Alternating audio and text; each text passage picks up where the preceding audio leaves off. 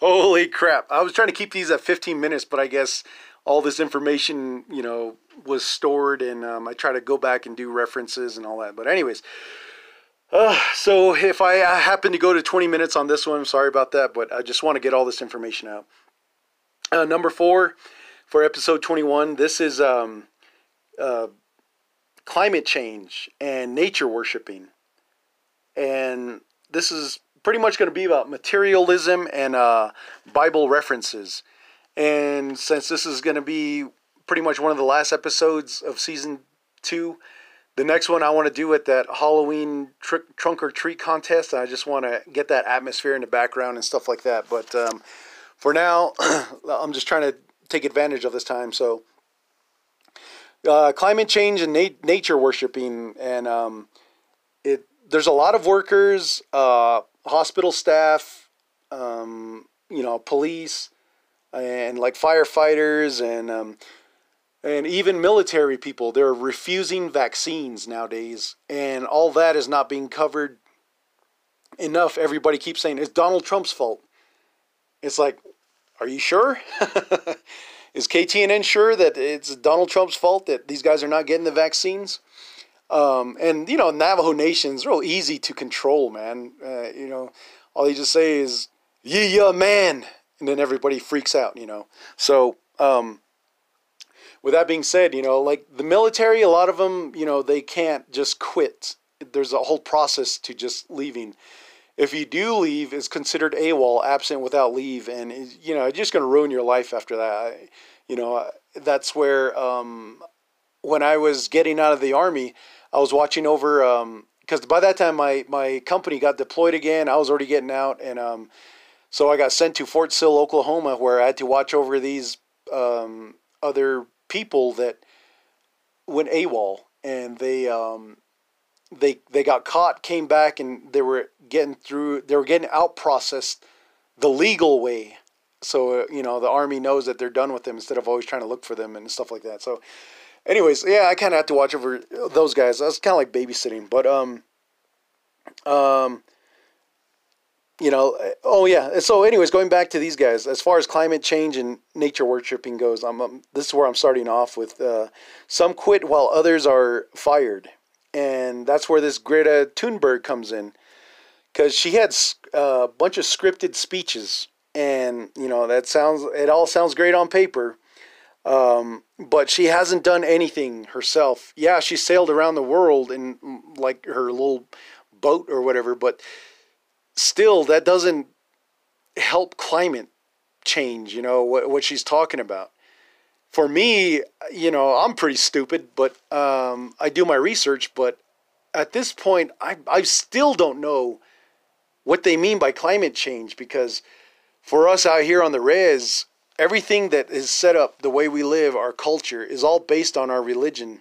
Well, yeah, I guess it, it, not our religion, it's our, our cultural teachings and our practices of to pray and use what's around us to, you know, keep the circle of life going, keep balance and harmony going. Uh, you know, when you get the rain, when you get the wind, when you get the snow, all, when you get the sunshine, when you get cloudy days, they're all gifts. They're all gifts from Mother Nature, and that's where you gotta, you know, that's why we're supposed to be out before the crack of dawn giving our, our corn pollen prayers out to the east. But I haven't done that in about, I don't know, four years, maybe five years, going on five years. And um, I know if I'm not doing it, I'm sure a lot of people aren't doing it.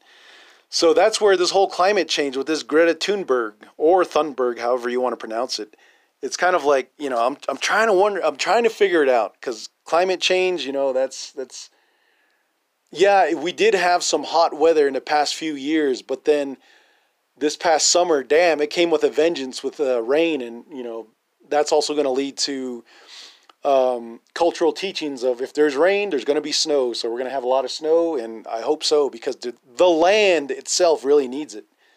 Because all these Navajos are, you know, drying up the land and all that stuff uh, with their trash dumping and all that. Anyways, uh, so Greta Thunberg, Thunberg, has scripted speeches that she hasn't, and, and then her her herself, she hasn't done anything to prove that this global climate change, global warming, is a catastrophe. And um, now there are some parts where I realize that um, my sister was telling me years ago when Al Gore made that video about climate change. She was telling me about this um, about these polar bears that had to swim so many miles to get to the next ice cap or the next iceberg or whatever and they end up drowning because they're, they're swimming too long and they can't take it and i was like damn that's that's too bad man wish there was more we could do but um, you know that something like that it yeah it is for whatever reason those things are melting the uh, ice caps and all that but in a way that that just kind of makes room for like a maybe even bigger badder colder weather and everything's going to come back even harder you know? It's kind of like when someone dies but they have a child that child takes over their parents traits or even if it's their grandparents that pass away they'll have the traits of those who passed on so it kind of like i said in you know season one um, children are like an extension of the current person, the parent. Uh, and um, so, on that logic, I was thinking, excuse me, I was thinking that um, natives and Navajos, by now, we should have been the recycling, we should have been recycling royalty because we're all about our nature, you know. We're all about keeping things clean and, um, you know, watching out for the animals and making sure, you know, wildfires don't start you know, by all the trash we just let accumulate. But we're not recycling royalty, and that's kind of sad because we're just making it more trashy. And every trash that we get when I come back from Gallup, I try to make sure that um, I keep all the trash bags together because I wanted to use them as sandbags.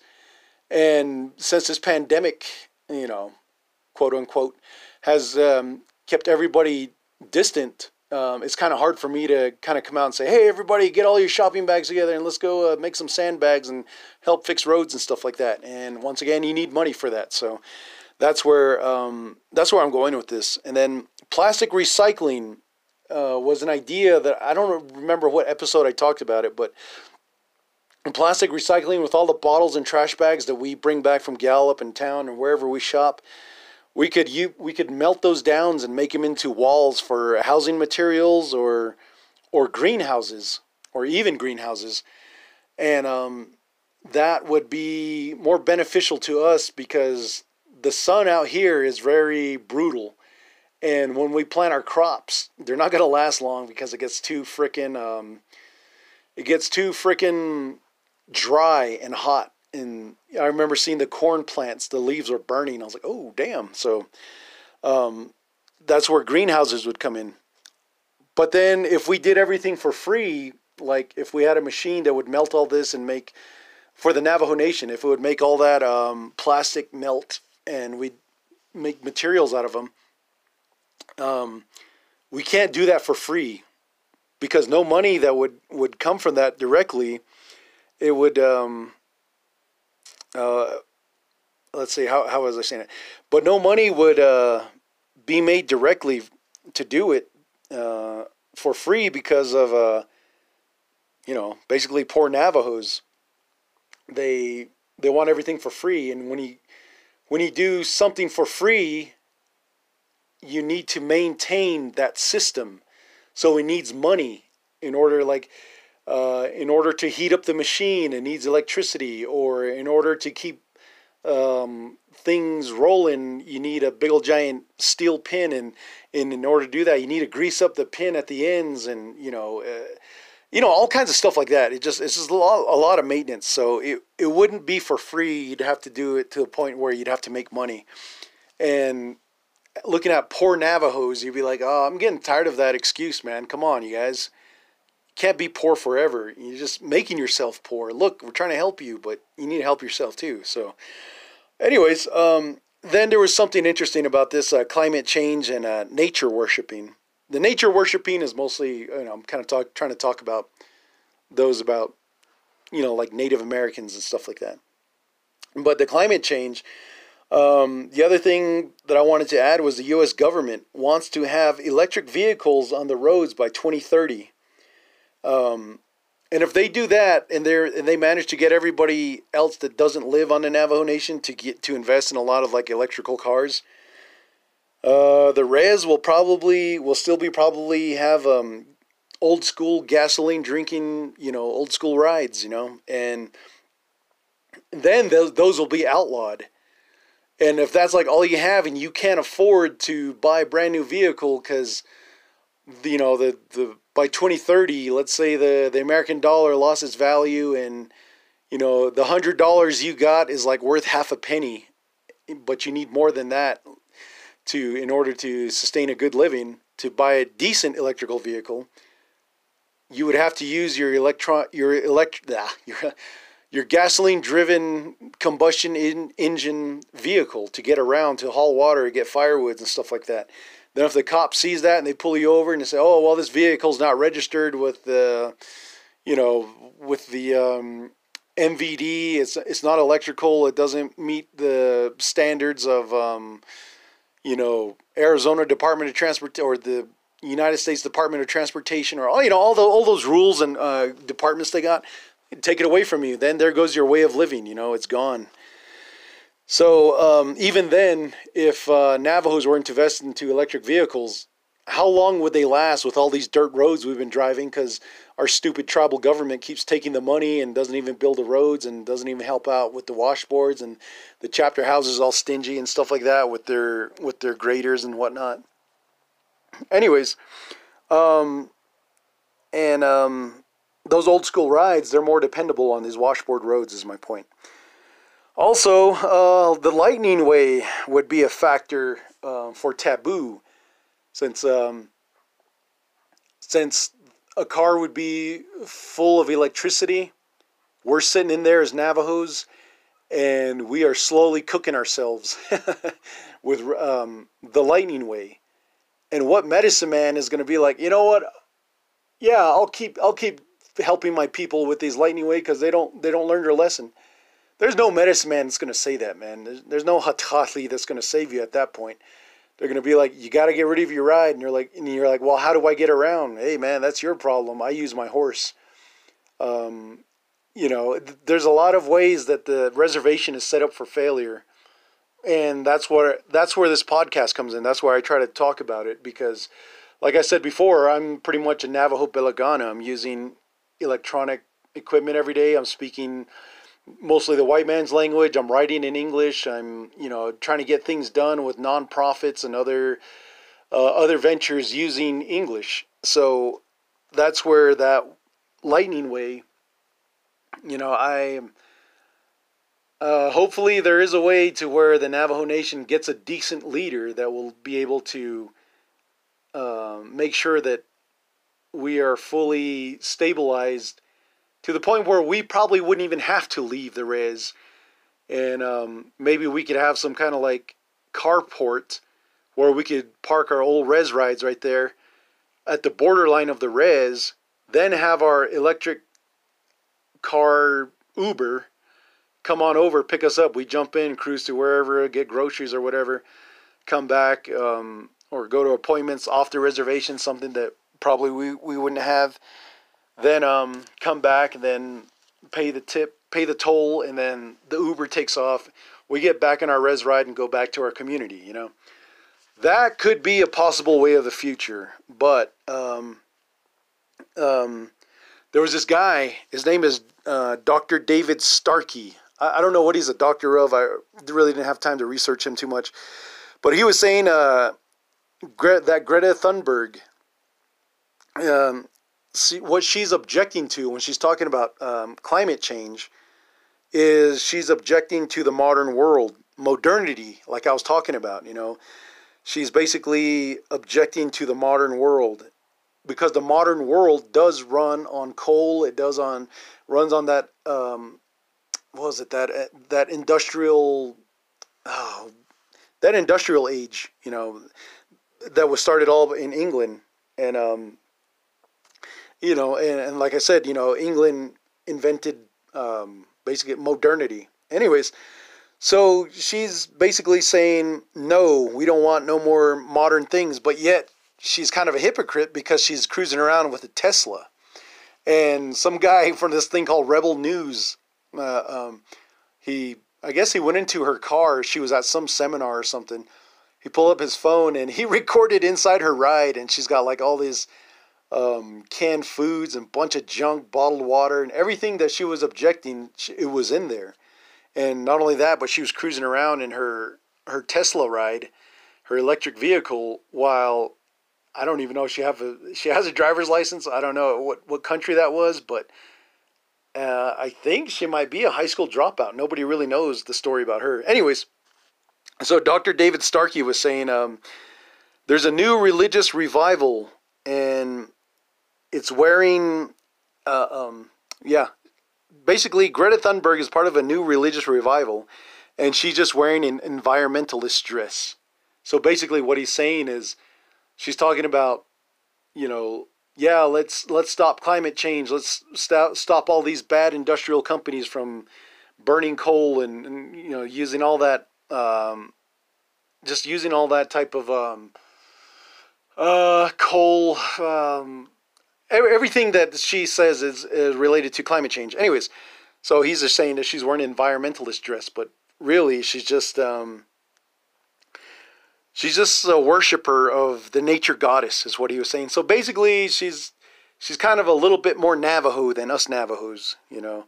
Uh, basically, she's worshiping the earth, so she's not really a climate change activist. She's just a worshiper of the earth, which is good, you know. I don't, I don't mind, but um, it's just that you know, she's hypocritical. Like I said, she's driving that Tesla around and, um, you know, and sa- sailing the world in her little uh, boat or her ship. It really wasn't, didn't do anything. Just gave her more, just gave her more exposure.